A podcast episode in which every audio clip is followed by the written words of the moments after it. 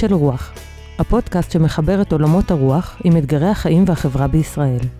עורך ומגיש, ליאור טל שדה.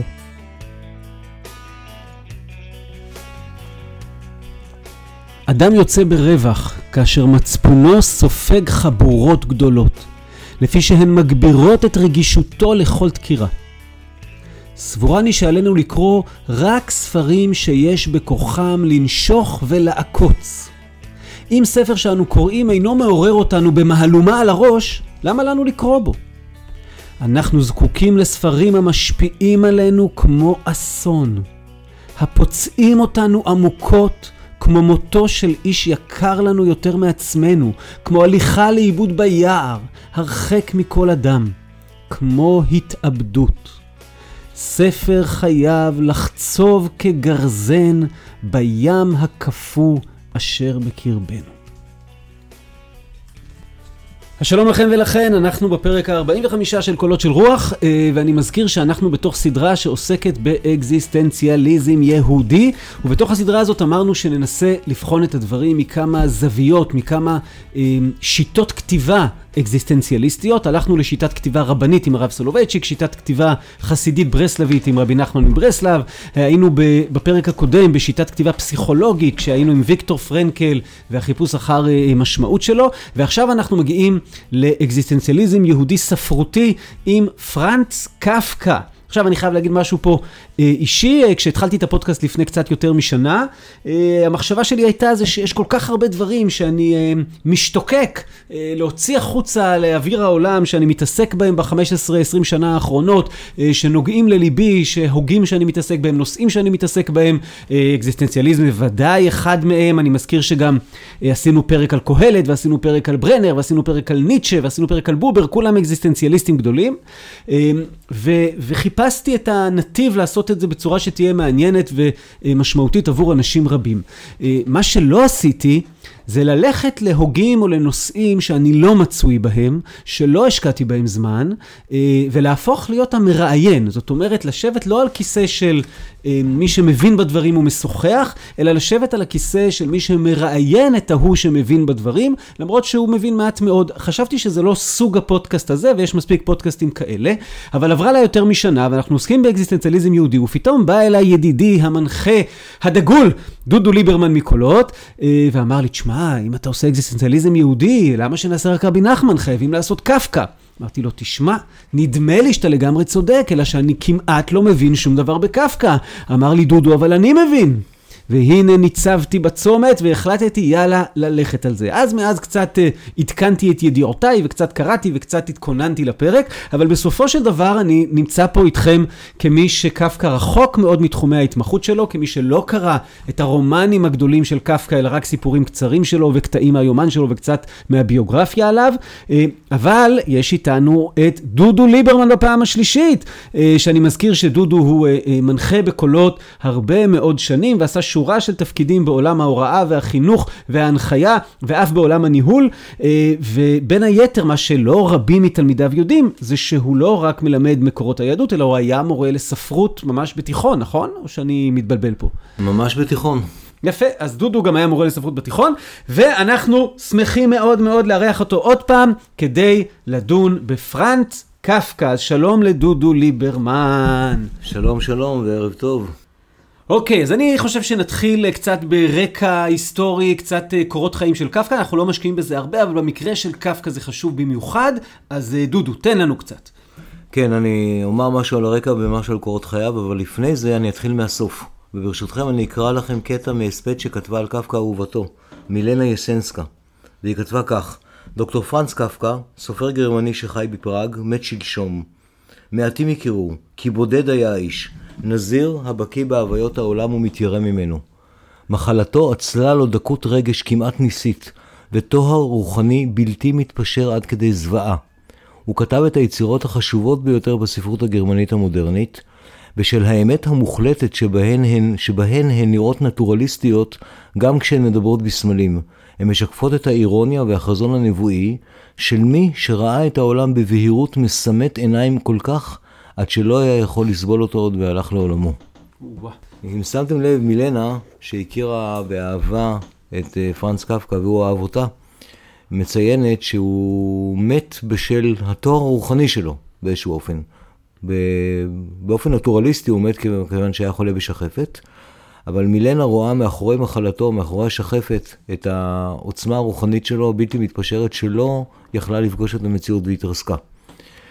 כן, ונגיד אולי כבר למי שלא יודע, שכמו לא מעט, וזה מעניין, אה, סופרים הוגים אקזיסטנציאליסטים כאלה, אה, הוא מת ממש אה, בגיל 41. הוא מת בגיל 41, הוא בכך עבר בשלוש שנים את רבי נחמן מברסלב, שמת משחפת בגיל 38. כן, ועבר בשנה את ברנר, שנרצח בגיל 40. ומת שנה לפני קירקגור, שנפטר בגיל 42. כן, מדהים, מדהים. אוקיי, אז הוא 1883 עד 1,000... 1883 עד 1924. 24, סליחה, לא. אוקיי.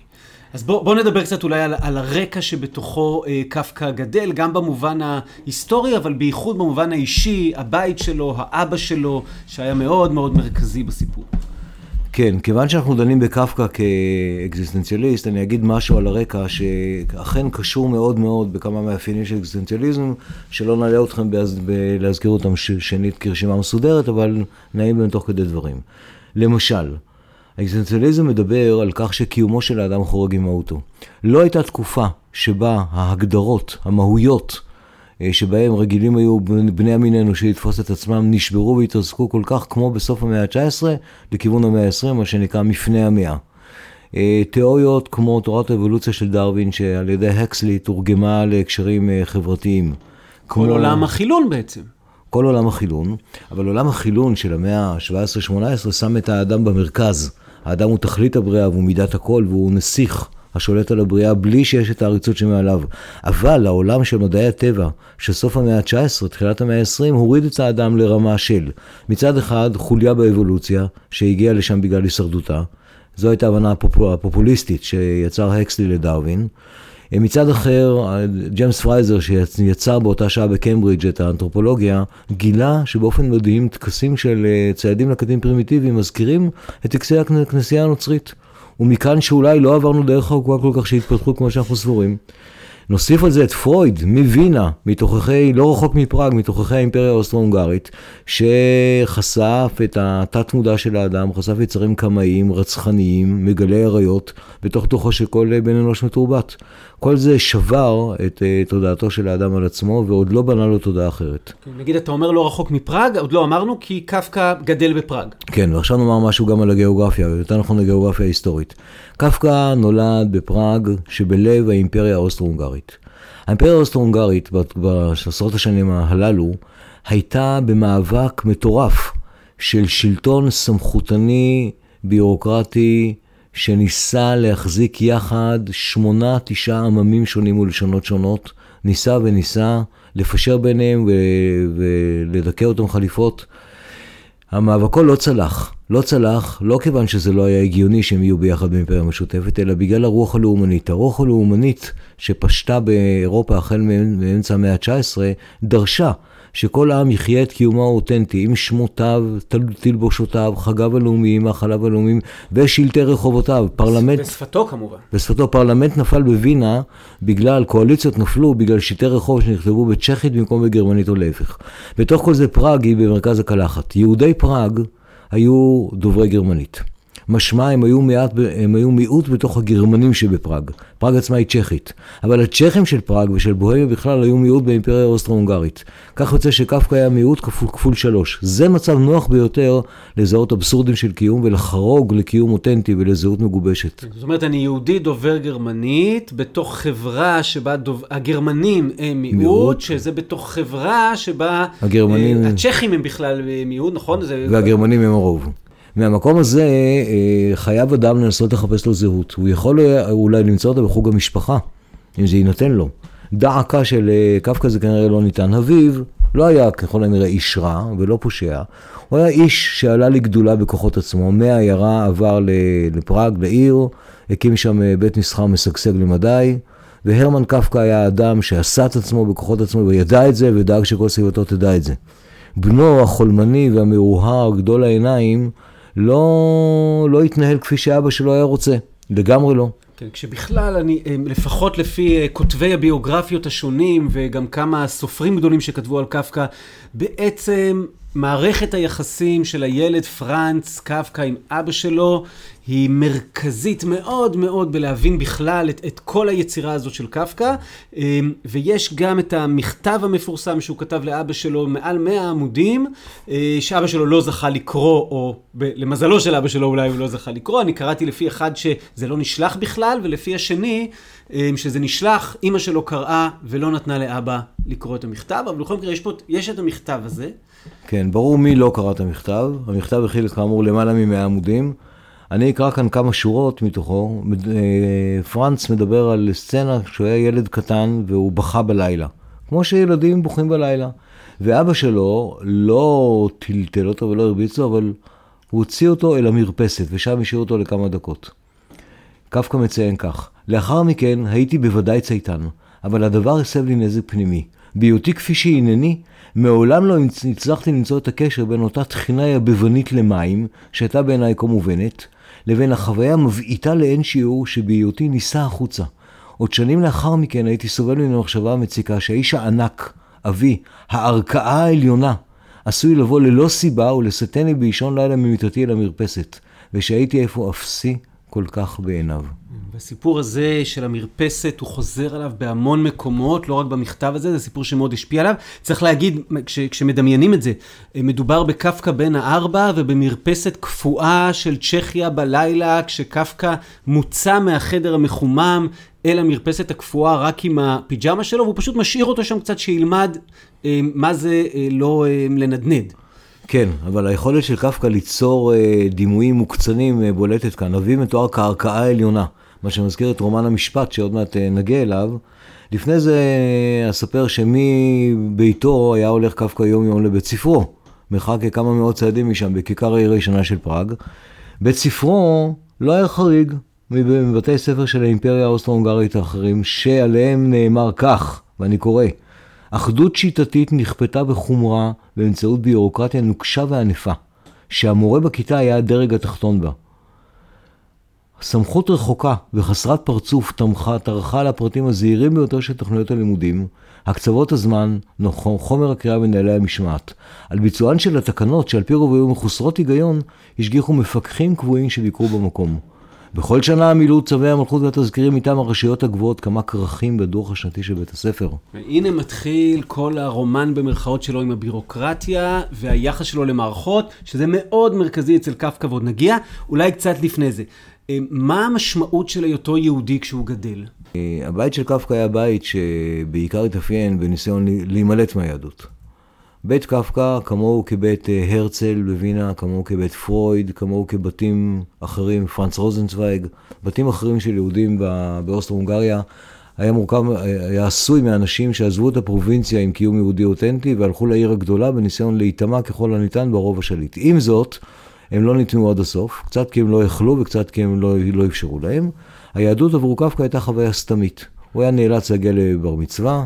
כן, היה לו לבר מצווה שלו, זאת אומרת, הוא עשה, עשה בר מצווה. כן. הוא עשה בר מצווה, והוא הגיע מדי פעם עם אבא שלו לתפילות, ועשו בבית ליל סדר שהיה בעצם חסר מובן וחסר משמעות. כן, אתה יודע שאתה מתאר את זה עכשיו כאיזה משהו מאוד, אני חושב שלא מעט מהמאזינים שלנו אומרים, אה, אצלי בבית, פה בישראל, זה הסיפור. אבל צריך להגיד, זה בהקשר של סביבה נוכרית, זאת אומרת, אין חופש מבית הספר בחגים, אה, אין, זה לא, ההקשר הוא שונה, אין, אה, אה, לא מדברים עברית. אז אז צריך לשים את זה בקונטקסט הנכון, זאת אומרת שבשלב הזה של חייו, היהדות משמשת בצורה מינורית מאוד uh, בחייו. אני חושב שהיה איזה רגע בחייו הקצרים שהוא התחיל להתחבר מחדש לעולם הזה היהודי. כן, צריך להגיד, אה, הרי כמו שליאור מדגיש, היהדות הכחושה והעלובה שתיארתי עכשיו, היא הייתה עבורו מסגרת ההשתייכות שאליה דחפו אותו הצ'כים, הסביבה. והנה, כשאדם נדחף אל שורשיו, וזה מה שהוא מוצא שם, הדבר הזה הרי מאכזב שבעתיים. קרה לו לקפקא, בהיותו קרוב לשנת ה-30, מה שקרה לעוד כמה יהודים באימפריה, כמו גם פרנץ רוזנצוויג, שהם פגשו את האוס-יודן, כלומר יהודי המזרח. היהודים שבאו מכיוון האימפריה הרוסית, וייצגו קיום יהודי אותנטי הרבה יותר, ומכיר בעצמו, ומלא את ערך עצמו, זה מילא אותו חדווה.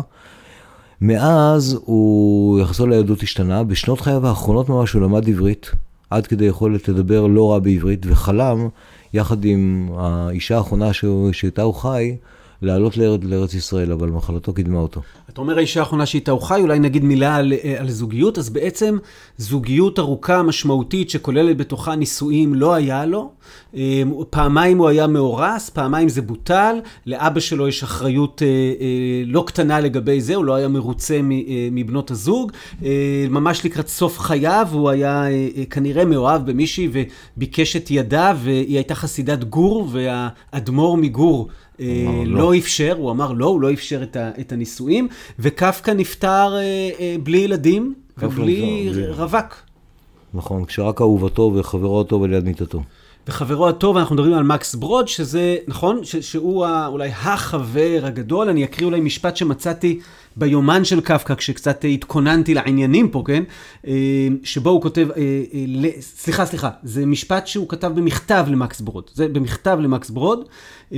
הוא שלח לו אבן מתנה ליום הולדת. למה הוא שלח לו אבן? הוא אמר לו, תשמור עליה בכיסך, היא תגן עליך. הנח אותה במגירה, גם שם לא תפריע, או מוטב, שתשליך אותה לאשפתות. שכן יודע אתה, מקס, שאהבתי לך גדולה ממני, ושאני חי בה יותר משהיא חיה בי, ושיש לה רק אחיזה דלה בטבעי הלא ודאי, אבל שעתה מצאה לה בית איתן כסלע באבן הקטנה. אז הוא שולח לו את האבן הזאת מתנה, אבל אני חושב יש פה גם איזו תפיסה מרהיבה של אהבה. אני חי בתוך האהבה שלי אליך, לא היא חיה בי, זה גדול ממני, זה מזכיר את התפיסה קצת של בובר של אהבה באני אתה, עשינו על זה פרק. כתגובה אני אגיד משהו שכתב מקס ברוד אה, עליו, על קפקא, והוא כתב כך, נוכחותו יצרה תמיד הרגשה עזה שהמכוער וההמוני אינם קיימים כלל במציאות. ידוע לנו שלנביאים ולקדושים נודעה השפעה דומה לבריות, ופגישותיי עם קפקא שכנעו אותי באפשרות קיומה של תופעה כהן זו. זה מרתק לומר, כשאנחנו דנים באמת באקזיסטנציאליזם ובאותנטיות, שקפקא, למרות שתפיסת עולמו, כפי שכבר התחלתם אה, לשמוע, וגורל חייו, דנו אותו לראייה קשה של העולם, כמערכת מנוכרת, נוקשה, חסרת היגיון, אכזרית.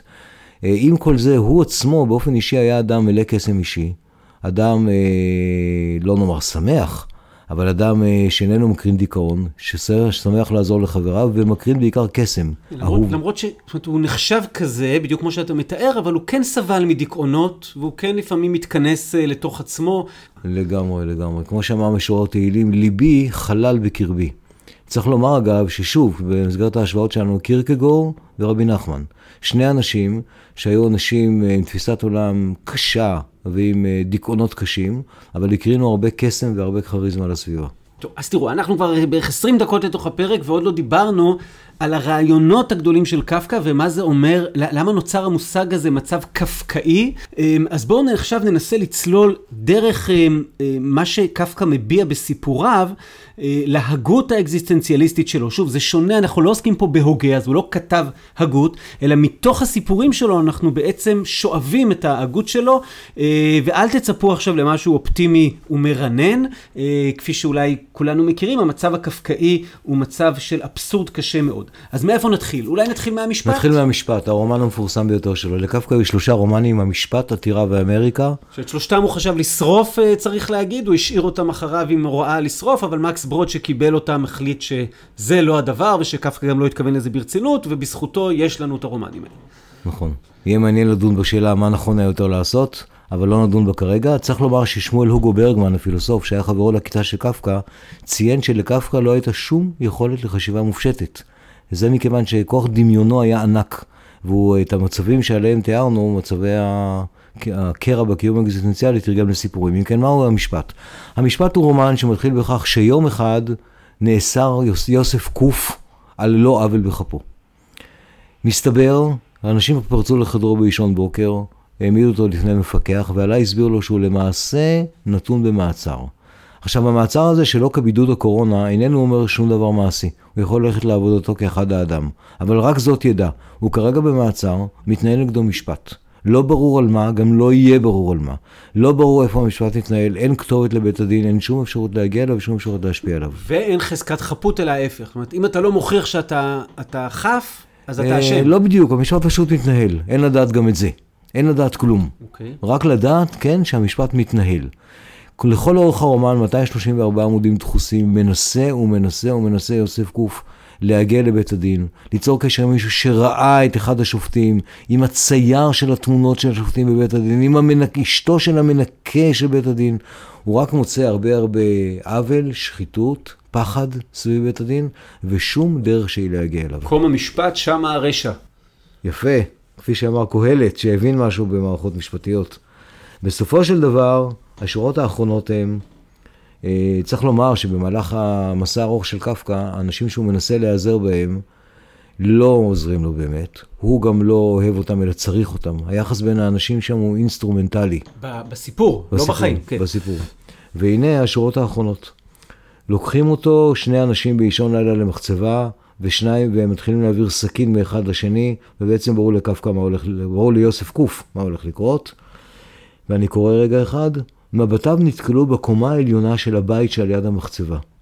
כהבריק קרן אור שלוחה, כך נפתחו שם לפתע גפי זכוכית של חלון, ואדם אחד שרבב עצמו החוצה בבת אחת והושיט זרועותיו הלאה מגופו. מי היה זה? ידיד? אדם טוב? אדם שהשתתף עמו? היה זה אחד ויחיד, או אולי הכלל כולו? היש עוד עזרה?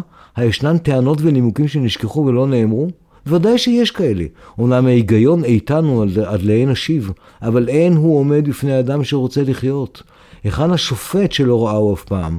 היכן בית הדין העליון שעדיו לא הגיע מעולם? הוא הרים את ידיו ופיסק את כל אצבעותיו, אבל ידיו של אחד האנשים לפתו את גרונו של קוף, בעוד שהשני נעץ את הסכין בליבו, והפך את הלהב פעמיים. סוף, סוף קשה. סוף קשה. הסוף הזה יוצר את התחושה שהספר כתוב גם אה, עלינו.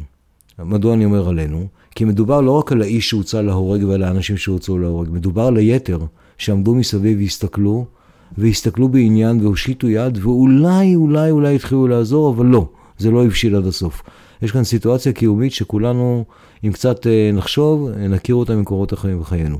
עכשיו, ובכלל יש פה, אני- אולי, נכון, אחד היסודות הכי גדולים אצלו, אם אני מצליח להבין, העמידה של האדם מול מערכות ענק, מול דברים שהם גדולים ממנו, שבעמידה הזאת אתה חסר אונים לחלוטין, ואתה מנסה את כל מה שאתה יכול, ואתה אתה, כל הזמן אמרו לך שיש לך בחירה, ויש לך זכות כזאת וזכות כזאת, ואתה עומד מול המערכת, ואתה, אין אין לך כמעט מה לעשות.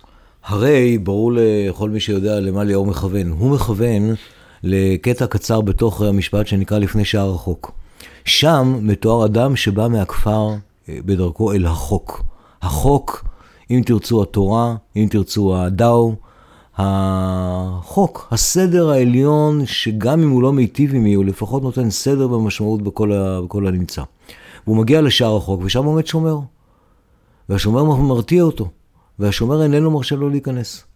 אבל, והאיש, והשומר גדול ממנו וחסון ממנו, זה יכול קצת גם אולי להזכיר את אבא של אה, קפקא, שהוא תמיד תיאר איך הוא היה צנום וקטן לידו, והתבייש לצאת איתו בבריכה, שיראו את הגוף שלו לעומת הגוף שלו, והוא אומר לו, השומר הזה, "אה, תקשיב, אתה יכול לנסות לעבור אותי, לא נראה לי שתצליח, אתה יכול לנסות, אבל שתדע לך שבפנים יש שומרים יותר גברתנים ממני, יותר בריונים ממני, אז לא כדאי לך.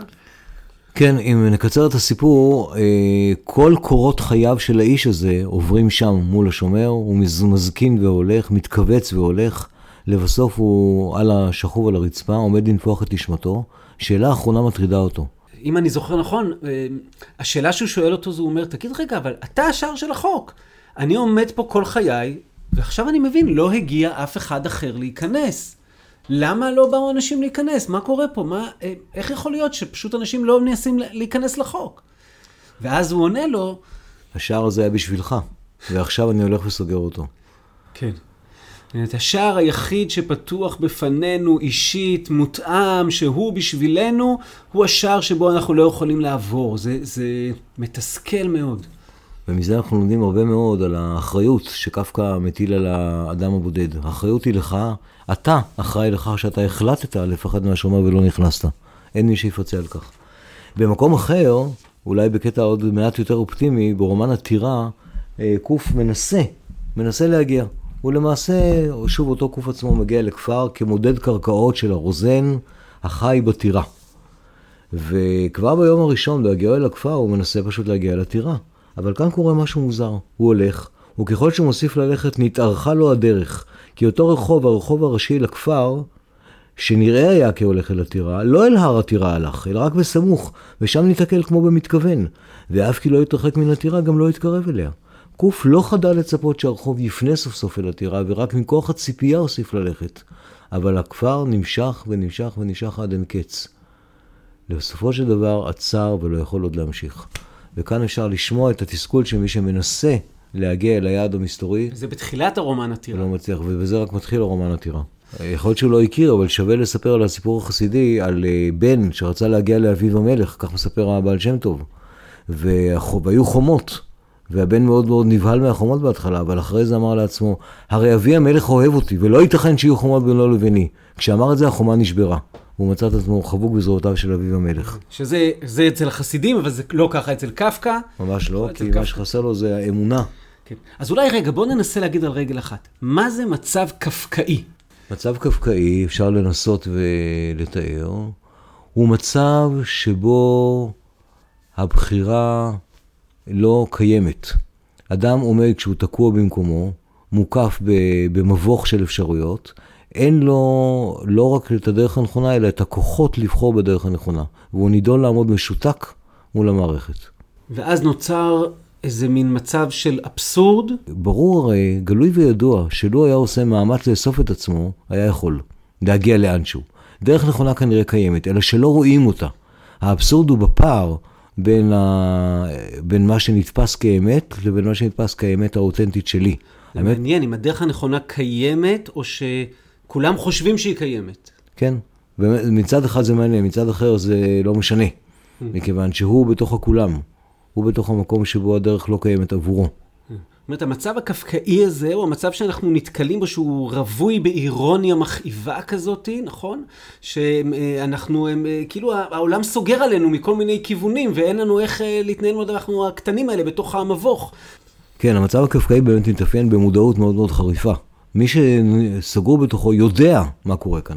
זה מה שנותן למצב הזה את עוקצו המר. אוקיי, אולי נגיד משהו על הגלגול, הסיפור הידוע הזה שבו אה, אה, הוא קם בבוקר והוא חרק. כן, בוקר אחד התעורר גרגור סנסה במיטתו, והנה הוא שרץ, שרץ ענקי. ובהמשך הוא מנסה לגלגל את עצמו ממיטה אל הרצפה, ורגליו הזהירות מנסות להיאחז בקירות המיטה. וכל זה לא משנה את העובדה שמעבר לדלת מתדפקים כבר שליחי הבנק שבו הוא עובד, ודורשים שהוא יגיע כבר לעבודה לעזאזל, מה קורה לו? והוא מנסה להצטדק ולומר שהוא עוד לא מסתדר עם הגוף החדש שלו. הגלגול, כפי שאתם יכולים לשמוע, הוא סימבול לכך שהאדם חרג מעבר, ל... או מתחת, צריך לומר, להבנות שלו באשר לטיב המציאות. קרה משהו לא רק למציאות אלא לזהות שלו, שהוא לא הדבר שהוא ציפה לו, והוא לא יכול בשום אופן להכיל את השינוי הזה. הוא לא יכול להשלים איתו ולא יכול אה, לחזור למצבו הקודם. והוא אה, תקוע במצב ביניים, בתוך גופו של שרץ, בתוך השריון. כן, אני מנסה לראות את, ה, את, ה, את הסמליות של מה הוא מנסה להגיד, כאילו איך, איך, מי, מי זה כל אחד מאיתנו, מתי אנחנו תקועים בתוך הדבר הזה, ואני לא בטוח שהוא לא... שהוא לא מדבר על השגרה היומיומית. אני אגיד לך קטע קצר שעוד פעם מצאתי כשהתכוננתי, אה, שהוא מספר ביומן שלו על העבודה שלו, ואיכשהו זה מתקשר לי, בוא אני אגיד לך איך זה מתקשר לי ותגיד מה אתה חושב. אז הוא כותב ככה, איני מתלונן כל כך על העבודה, כמו על הצמיגות הביצתית של הזמן. העובדה היא שכל השעות במשרד זהות הן. אפילו בחצי השעה האחרונה אפשר לחוש בלחצן של שמונה השעות, ממש כמו בשעה הראשונה. יום העבודה נראה לי לא אחת כמסע ברכבת הנמשך כל הלילה. השעמום האותנטי הזה, והסבל הזה שהוא מדבר עליו, בתוך המשרד, אני מרגיש שהוא אומר, אני כלוא בתוך מצב, אין לי איך לחמוק ממנו, כי אני צריך אוכל לאכול, אבל אני כלוא בתוך איזשהו מצב, השעה הראשונה והשעה הרביעית והשעה השישית, הכל אותו דבר, אני בכלל לא רוצה להיות פה, אבל אין לי איך לצאת מתוך המצב הזה, כמעט כמו להפוך לג'וק, ולהיות כלוא בתוך הסיטואציה של הג'וק. הרי קפקא אישית אה, היה דוקטור למשפטים, ועבד במוסד לביטוח סוציאלי של עובדים. מוסד שהיה הדגמה של הביורוקרטיה שעלה, שאותה הוא מתאר בספריו, והוא, למרות שעשה את עבודתו היטב ובחריצות, וקיבל העלאות במשכורת, וקיבל חופשות כל אימת שהוא ביקש, למרות זאת, הוא שנא כל רגע בעבודה, כי זה היה רגע שבו הוא לא כותב. הוא ראה את, את, את, את עיקר חייו בכתיבה. היה עליו לעבוד, היה עליו לחזור הביתה, לאכול, לישון, לדבר עם בני המשפחה. רק באישון לילה מתיישב היה לכתוב, והיה כותב בין 12 ל-4. זה גם כי זה רגע שהוא לא כותב, אבל גם זה כי זה לא מוזן במשמעות אחרת. אני, אני אומר את זה כי אני חושב שזה חלק, אם אני קולט נכון, חלק ממה זה מצב קפקאי ומכל ההגות שלו, אבל חלק ממה שרבים אה, מרגישים, שהם כלואים בתוך מצב שהם לא יודעים איך לצאת ממנו. כן, במצב כזה האפשרויות הן אה, שתיים. או להיכנע אל המצב, לשכוח את, מושג מיעוטיך, או להמשיך ולהיות כמה למקום אחר. קפקא, שהיה בו תואר נפש בלתי מתפשר, כמו שכתבה מילנה, אה, לעולם לא ויתר. צריך להבין, הקפקאיות, אין, אין להחליף אותה בסתם שעבוד או בסתם רביצה תחת עול. הלא לו קפקא היה אדם בעל מתח רוחני קטן יותר, היה יכול אה, לעשות את עבודתו, ליהנות ממחמאות ידידיו, לקבל אה, משכורת, לצאת עם נשים, וחייו היו מתנהלים במישור אחר. הדבר שהפך את חייו לסיוט זה הוא עצמו, אבל דווקא המקומות הגבוהים שבעצמו, דווקא השאיפה שלו לכתיבה שעבורה הייתה המיצוי הבלעדי של טוהר הנפש. מכאן המתח הרוחני הבלתי נסבל שלו, ומכאן גם הרגשתו שהוא לא, שהוא לא באמת באמת אה, לוקח אחריות על גורלו. הוא כל הזמן רצה לעזוב את עבודתו, לעזוב את הביטחונות הכלכליים הקטנים הללו, וכל הזמן לא עמד בזה. אני רוצה לקרוא לכם קטע מסיפור, קצרצר, שמדגיש את ה... אה, לדעתי את, את המוטיב הזה, של חוסר האחריות, של הבריחה מאחריות. והוא נקרא ארצים על פנינו. והוא אומר כך, כשאנו מטיילים בלילה לאורך רחוב, ולעומתנו רץ אדם, הנראה לנו כבר ממרחק, לפי שהרחוב עולה לנגדנו ויארך במילואו. הרי לא נאחוז בו, אפילו הוא חלש וממורטט, אפילו הוא רץ אחר, אחריו מישהו וצועק, אלא נניח לו להמשיך במרוצתו. הפסקה. בעיה, נכון? משום שלילה הוא, ולא באנו האשמה שהרחוב עולה לנגדנו במלוא אור הירח. ומה גם שאפשר כי שניים אלה ערכו את הרדיפה הזו להנאתם? אפשר ששניהם רודפים שלישי? אפשר שהראשון נרדף על העוול בכפו? אפשר שהשני מבקש לרצוח אותו, ואנו נעשה שותפים לרצח? אפשר שאין השניים יודעים כלל זה על זה, וכל אחד מהם רץ על דעתו שלו למיטתו? אפשר שיש בידי הראשון נשק? ולבסוף, האין אנו זכאים להיות עייפים, אם לא שתינו יין רב כל כך? שמחים אנו שכבר איננו רואים אף את האיש השני. זה קטע מאוד מאוד מפורסם, הוא גם רץ חזק ברשת. אנחנו כל יום עומדים מול סיטואציות שדורשות מאיתנו את ההיחלצות, אה, לצאת מאזור הנוחות שלנו אה, ולגלות אחריות, ויום יום אנחנו מוצאים את התירוצים המנוסחים היטב אה, מדוע לא לעשות את זה. אני ליאור רוצה לעבור רגע, דיברנו על תכנים, אני רוצה לעבור רגע לדרכי הכתיבה. דרכי הכתיבה משקפות לפעמים יותר מהתוכן. אני אעמוד על שני דברים. האחד, מושג המספר. בספרות הקלאסית של המאה ה-19 בוודאי שלט מושג המספר הכל יודע. כלומר, הרומן נמסר בגוף שלישי מטעם איזושהי סמכות שאין לה שם, שהיא יודעת כל. המספר הכל יודע, יודע מה היה לפני שהסיפור התחיל, מה יהיה בגורל, בגורל גיבוריו אחר כך. הוא שולט בנעשה בכמה זירות בו זמנית, והוא יודע מה יש בתוך נפשם של גיבוריו. בספרות המאה ה-20, סמכות המספר הכל יודע נשברה. קל להבין כמה זה משקף את המעבר בראיית העולם, מעולם שיש בו אלוהים ואפיפיור ומלך אה, אולי תקיף, אבל נאור ודורש טובת עמו, לעולם שבו בו מרוסק, שלא ברור מי המספר שלו, שלא ברור מה הסיפור שלו. זה קיים אצל קפקא. אבל אצל קפקא זה קיים ביתר שאת, מכיוון שהמספר שלו מתיימר להיות כל יודע. הרומנים שלו, שלא כמו רומנים של אה, המינגווי למשל, כתובים בגוף שלישי. אבל בגוף השלישי הזה, אותו מספר אה, מופשט, יש לו חריקות. לפתע פתאום הוא סותר את עצמו. לפתע פתאום יש דברים שהוא, שהסיפור אומר שלעולם לא נדהם. כלומר, מה שיש כאן... כאילו, יש מספר כל יודע, אבל הוא לא כל יודע, וכך הכל יודע שלו נשבר לנו פתאום? יש מספר כל יודע המציג את עצמו ככל יודע, אבל הוא לא כזה, בדיוק. וקפקא נורא אה, רצה להיות בשבירה הזו, הוא לא פסק קדימה. באומץ אל עולם משוחרר, מי מספר כל יודע שבכל אחד כותב את סיפורו. הוא לא רצה לוותר על הסיפור הקודם. ניטשה הכריז האלוהים מת, ופנה לאוברמנץ' שימלא את מקומו. קפקא לא, לא פנה למקום חדש. אבל הוא, אבל הוא גם לא, הוא גם לא הכריז שהאלוהים חי, נכון? אלא קפקא עומד מול הריק של, אה, של האין. או מול מה שהיה אמור להיות האלוהים הצודק, הטוב, המשדר הטוב, והוא רואה את האבסורד, את, ה, את הנוקשות, את הניכור, את הרוע. ושואל כל הזמן, עדיין האלוהים חי בקרבו, עד כדי שישאל איפה הוא. זכר האלוהים חי בקרבו באופן חי מאוד. זה עניין אחד. ועניין אחר... האנטי גיבור. הוא אנטי גיבור. שוב, בספרות הקלאסית של המאה ה-19, הגיבור, הדמות המרכזית, הוא גם הדמות שמגלמת את ערכי החברה, ולכן אחרי שקרא אדם את הרומן שבו אה, גיבור שכזה, אמונתו בערכי החברה שלו מתחזקת. במובן הזה הרומן ממלא תפקיד שמחזיר את האדם אל חיק חברתו. האנטי גיבור של המאה ה-20 הוא יצור שכזה, שהוא בכלל לא רב פעלים ובכלל לא מצ... מצליח, לא מוצלח מי יודע מה, הוא די לוזר בביטויים של ימינו. לפעמים הוא חרק. לפעמים הוא אפילו חרק. אבל הוא ברוב המקרים גם דמות לא, הוא לא תמיד דמות סימפטית במיוחד. הקריאה אודותיו מחלישה ומערערת את אמון ה... את אמון זאת אומרת, אני קורא על יוסף קוף ואני לא מרגיש הזדהות עמוקה איתו. נכון. אוקיי, עכשיו אמרת לי שיש הקבלות מרתקות אה, בין אה, אה, קפקא לבין אה, כמה אנשים ידועים שחיו בתקופתו, ודיברנו על הרצל ועל פרויד. בואו נגיד על זה כמה מילים. הרצל ופרויד חיו שניהם בווינה. האמת היא שהם היו שכנים ואפילו הם הכירו אישית זה את זה, היכרות קלושה. הרצל ופרויד חיו באווירה המורעלת של הלאומנות הפוסה והולכת, שהתלוותה באנטישמיות גדולה והולכת. אני לא אכנס לזה עכשיו, אבל בניגוד לדעה המקובלת, כנראה שהרצל לא הושפע כל כך ממשפט דרייפוס, אלא יותר מהאנטישמיות של וינה. אבל מהאנטישמיות של וינה הושפע גם איש אחר, שהגיע לווינה מכפר קטן באוסטריה, שהוא אדולף היטלר, שהגיע. באותם שנים של סוף המאה, תחילת המאה ה-20 לווינה. האווירה המורעלת הזו של וינה שלחה את האנשים הללו בכיוונים שונים. את, את אדולף היטלר אנחנו יודעים לאן היא שלחה.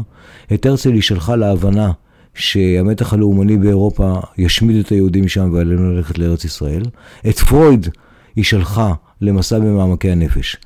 את uh, קפקא היא לא שלחה לא לארץ ישראל ולא למעמקי הנפש, הוא נשאר במקום של מפגש האדם עם העולם, כיצד העולם רומס את האדם. וזה המקום שלו, ובשונה מפרויד ומהרצל, הוא לא מצא מוצא. אולי כדאי בעניין הזה לסיים בקטע של רבי נחמן, שמבחינה מסוימת כה דומה לקפקא, וזה סיפורון קצר שלו, שנקרא המשל מהתבואה. אני קורא את זה בלשון העילגת של אה, רבי נחמן, שיש בה שיגעון משל עצמה. יאללה. שפעם אחת אמר המלך לאהובו השני למלך, באשר אני חוזה בכוכבים, רואה אני שכל התבואה שיגדל בשנה זאת, מי שיאכל ממנה יהיה נעשה משוגע. אם כן נטכס עצה. ענה לו המשנה למלך, נכין תבואה משנה זו, שלא נצטרך לאכול מתבואת השיגעון. אמר לו המלך, אם כן, כשאנחנו לבד לא נהיה משוגעים וכל העולם יהיה משוגע, אז להפך, אנחנו נחשב למשוגעים. על כן, בוודאי נצטרך גם אנחנו לאכול מתבואות השיגעון ולהשתגע. אבל רק זה, שנסמן סימן על מצחנו, שנדע על כל פנים שאנחנו משוגעים. שאם אהיה מסתכל על מצחך, ואתה תסתכל על מצחי, נדע מכך שאנחנו משוגעים. קפקאי לגמרי. קפקאי לגמרי, זהו פרויד וחבריו, שהדבר היחיד שמציל אותו מלשקוע לגמרי באבן המצולע ולשמר את התואר הפנימי שלו, הוא המודעות החריפה למצב האבסורדי חסר המוצא שבו הוא חי. טוב, אז אנחנו ממש לפני הסיום, כן? אין לנו, אה, נותרו לנו דקות ספורות, ואני רוצה רגע לשים בצד את כל הטקסטים ואת כל הספרים שככה פה מקיפים אותנו, ולשאול אותך, דודו, אתה קורא הרבה שנים קפקא, מה בסוף אתה לומד ממנו? למה אתה נמשך מספר לספר כשזה כל כך מדכא וזה כל כך uh, מוציא את החשק לחיות? נו, מה אתה שואב מתוך הספרות הזאת של קפקא? מה הרעיונות שאתה מתחבר אליהם? אני מתחבר לא לרעיונות, אלא לשני מאפיינים של הכתיבה שלו. האחד מהם זה הסימבוליזציה. יכולת מדהימה לקחת פרטים מהעולם המוחשי הקונקרטי, כמו מקום העבודה המאוס עליו, כמו השיגעון הלאומני כשאתה לא יודע אם אתה יהודי, צ'כי או אוסטרי, ולהפוך אותם לסמל ענק למצב האנושי הכללי, לא רק שלי, לא רק של קפקא, לא רק של 1920, למצב האנוש בעולם. זו יכולת של משוררים גדולים, שרק משוררי תהילים ואיוב הגיעו אליה בעברית לפי דעתי. המשפט עובד כל כך טוב. קהלת, קהלת. קהלת, אוקיי. על זה עוד נתווכח. המשפט עובד כל כך טוב כי הוא לא אלגוריה שבה שמים אחד לאחד. הוא סימבול, כלומר, מתאר מציאות גבוהה מאיתנו שאנחנו יכולים רק למשש פרטים בתוכה. זה הדבר האחד. הדבר השני הוא התואר המוסרי והרוחני והאישיותי הבלתי מתפשר שלו, העובדה שהוא לא נכנע באופן אישי למורות, ש... למציאות הכל כך קשה שהוא חווה, ולא מייבב, אלא הוא שומר בתוכו את אותה אצילות נפש. אותו דבר שסאחט ולוינס ובובר דרשו, הוא קיים. ואני אסיים בסיפור שלא קראתי אותו, אבל שמעתי אותו ברשת. אומרים שהוא מופיע אצל ברגמן, ידידו הטוב. כן, זאת אומרת, אנחנו לא בטוחים במאה אחוז עכשיו שהסיפור שנספר הוא אחד לאחד, אבל הסיפור הזה רץ. שנינו שמענו אותו מאדם אמין, נכון? כן. נכון, לא לנקוב בשמו.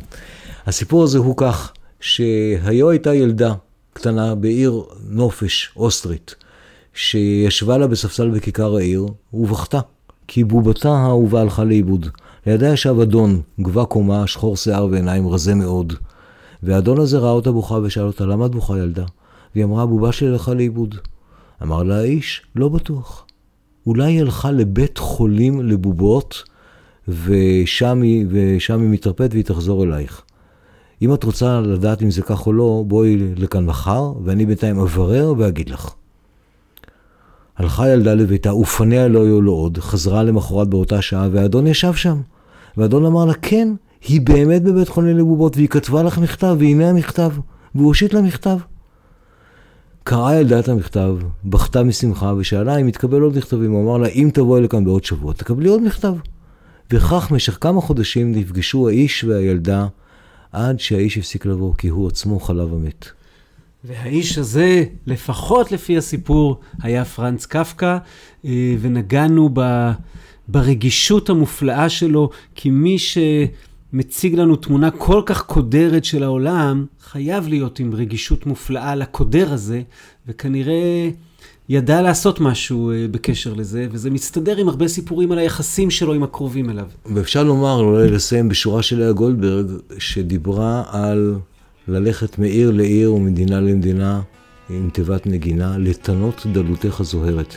קפקא טינה את דלותו הזוהרת של הקיום האנושי. תודה רבה דודו ליברמן, היה לי לעונג כמו תמיד, אה, ואני מקווה ש... אה, פתח נפתח אה, בפניכם, כמו שנפתח בפניי, לסופר הענק הזה, אה, פרנץ קפקא, עם כל הדיכאון שהוא מביא לנו. נגיד קצת שמדי פעם כשהקראנו קטעים על קפקא וכאלה, זה היה מתוך הספר של ארנסט פאוול, חייו של פרנץ קפקא, שדודו מעיד עליו בתור הביוגרפיה הטובה ביותר, יש לו שורה של ספרי... ביוגרפיה שיצאו עליו, ואנחנו ניפגש כאן בפרק הבא ובסדרה הבאה, שאני עוד לא יודע עד הסוף בדיוק מה הם יהיו, אבל הם יהיו קשורים כנראה איכשהו לחג הפסח, ועד אז שיהיה לנו כמה שפחות קורונה, וכמה שפחות מצבים קפקאיים, וכמה שיותר רגעים, אני יודע, של נכס. אז תודה דודו. תודה רבה, תודה. ולהתראות.